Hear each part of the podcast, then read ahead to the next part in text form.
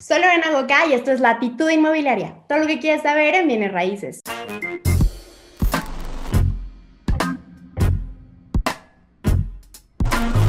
Pues si no has visto la primera parte de esta entrevista, te recomiendo que vayas a mi canal y la veas porque tienes mucho que ver, mucha información que nos aporta Gus. Y si no, pues quédate a ver esta entrevista que sé que te va a ser de mucha utilidad. Excelente. A ver, el peor error de inversionista en bienes raíces que tú has observado en, inversionistas. El peor error de inversionistas es irte por un rendimiento alto porque te ofrecen un rendimiento algo, un, rendimiento alto con un contrato y no te lo cumplen. O sea, te, te ofrecen un 20% anual ahorita y le acaban dando un 20% por el proyecto y se tardó tres años. So true, Lore. ¿Sí o no? Sí, no, completamente. O sea, yo creo que, que mucho prometen bienes raíces es, es, complicado. Muy complicado. No saben ni los tiempos de los trámites, no saben ni los tiempos que tarda en madurar la plaza comercial, ni en escriturar y tener el régimen de condominio para cobrar el IVA. Y casi casi el IVA es la utilidad del proyecto. No, ni les, la verdad, Lore, es, un, es, es, saberle a los números, porque un Excel te aguanta todo. Un, Excel, un Excel puede aguantarte todo. Y no, eso también me hace no conservador, muy analítico en los proyectos. Perfecto. A ver, siguiente pregunta. El peor consejo que te han dado. El peor consejo que me han dado. No lo hagas. O sea, no, no, no desarrolles ahí. No va a funcionar. Ok. Y seguramente varias veces. No, una, una vez yo creo. Sí, una, o sea, para el mismo proyecto varias veces, sí. Ok. ¿Y te, y te fue bien? Digo, para saber la solución. Sí, sí, sí.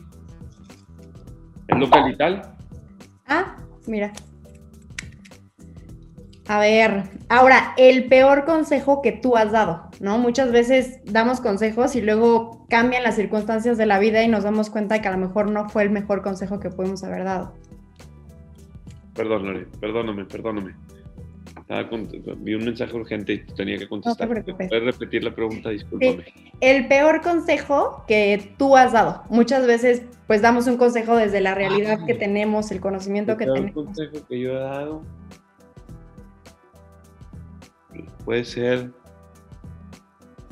tal vez que no apalanques tanto la propiedad, es decir, por tenerle miedo a los créditos, que no apalanques tanto la propiedad cuando no pasa nada, toma tantito riesgo y te va a hacer acelerar más los procesos de ventas y exigirte más para que vendas más rápido, o que rentes más rápido y seas más rentable y ajuste los precios de construcción y cuides más el presupuesto para que puedas llegar a esa rentabilidad.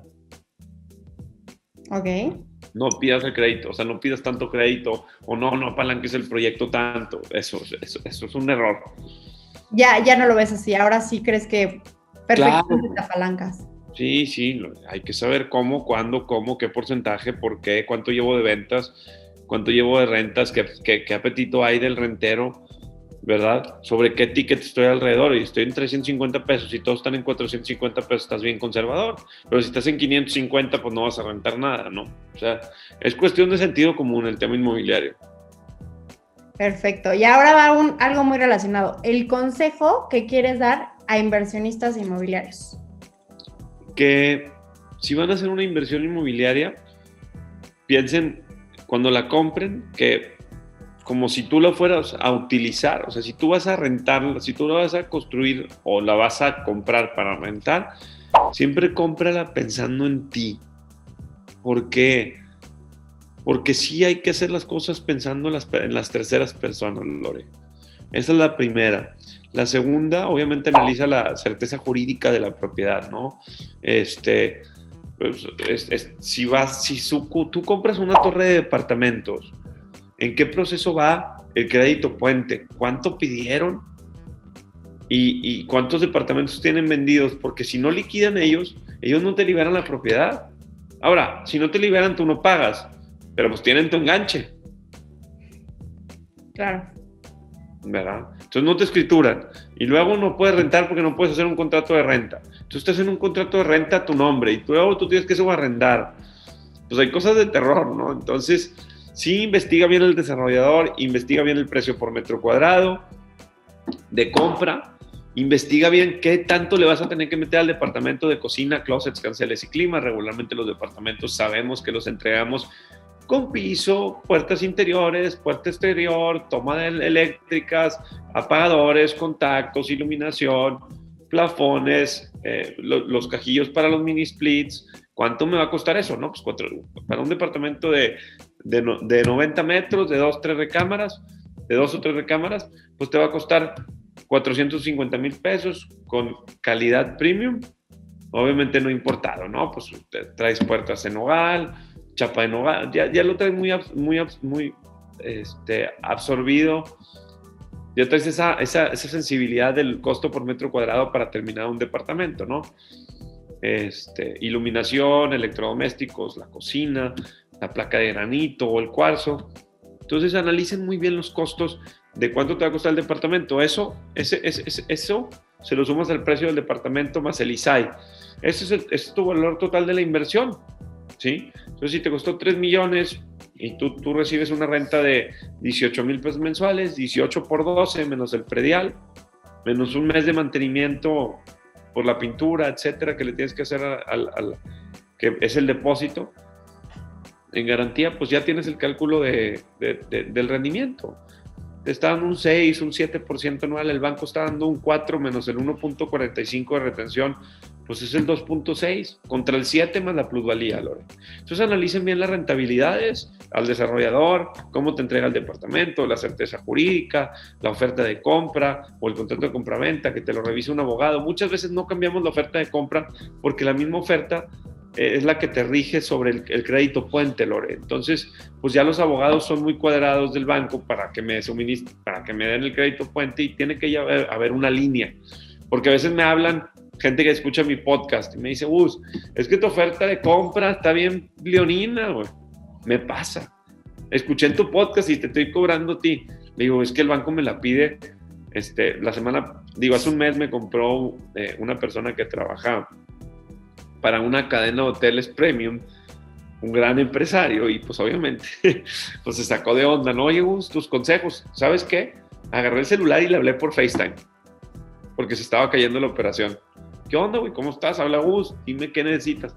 No, Gus, el siguiente jueves voy a firmar ya, no te preocupes. Pero así, y es un seguidor, Lore. O sea, así ya son mis citas de trabajo. Entonces, pues el tema virtual, Olin, pues está padrísimo. No sabes qué divertida me doy. No, y además ya tienes una, una credibilidad, ¿no? Digital.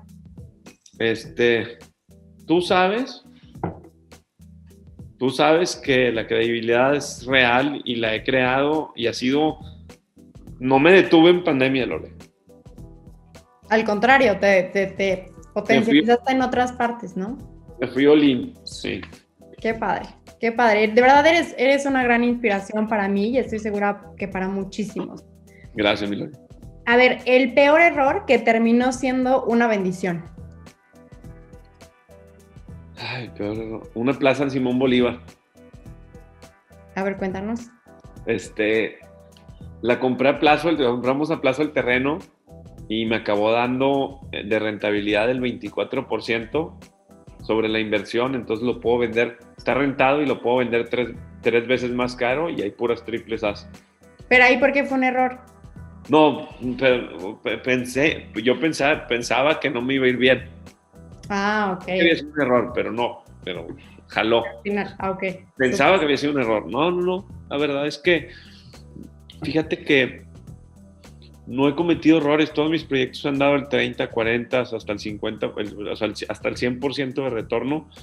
Obviamente en tiempos, ¿no? Dos años, tres años, un año y medio, un año he tenido retornos del 100% en un año que compré un terreno, le saqué los permisos y los vendí.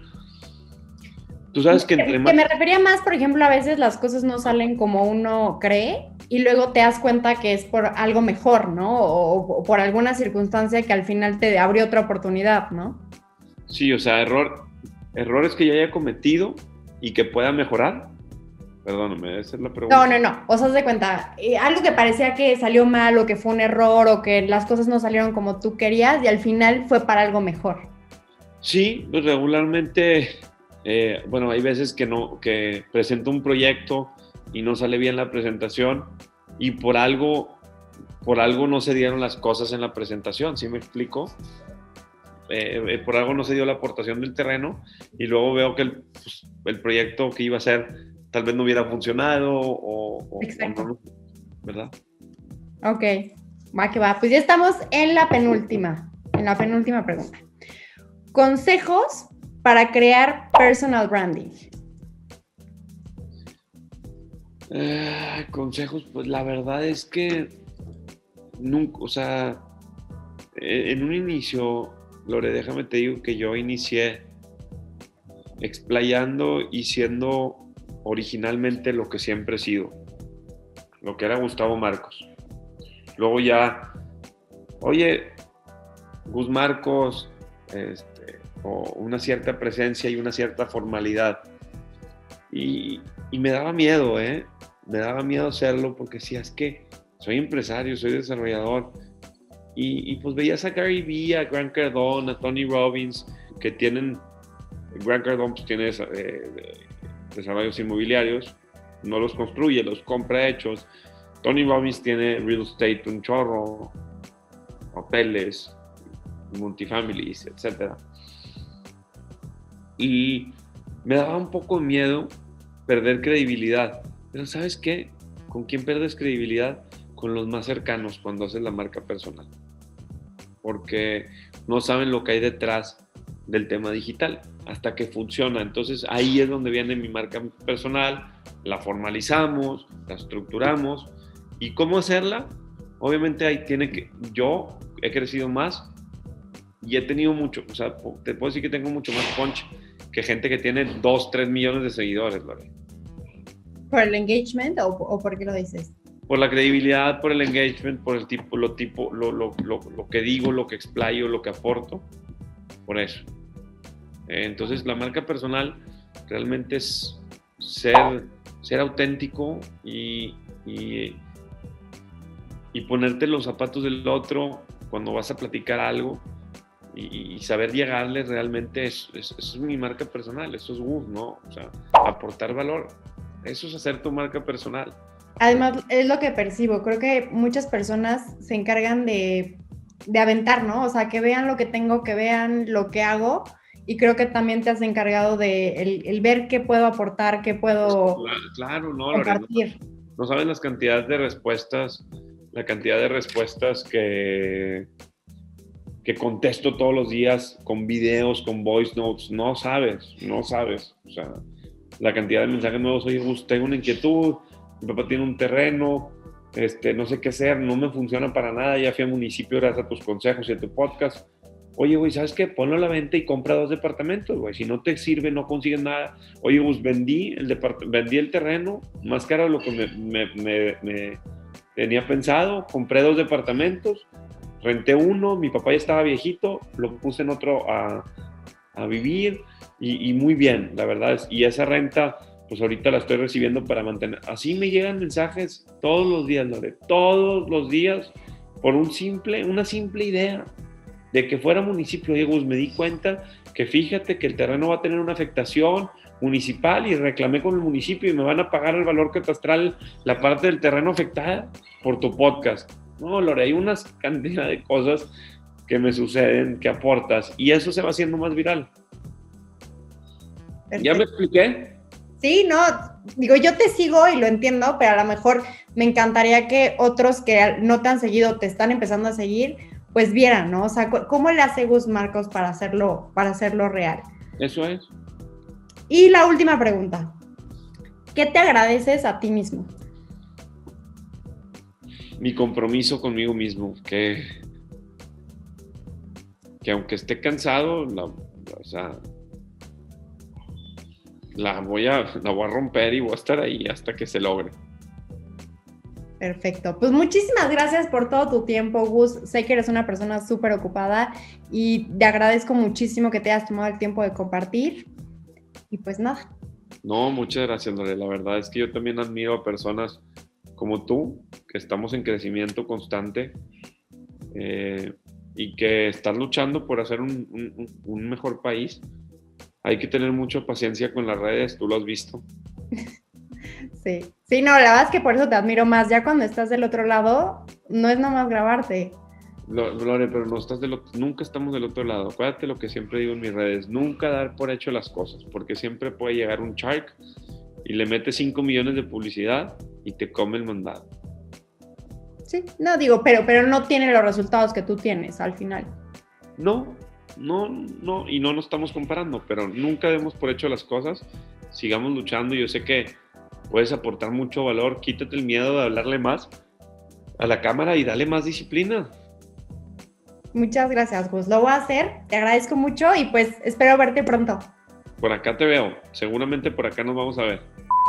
Quiero recordarte que mi curso Inmopotencia lo vas a poder adquirir en mi página web que va a aparecer aquí. Un curso que te va a ayudar a poder potencializar tus ventas. Así que no te lo pierdas.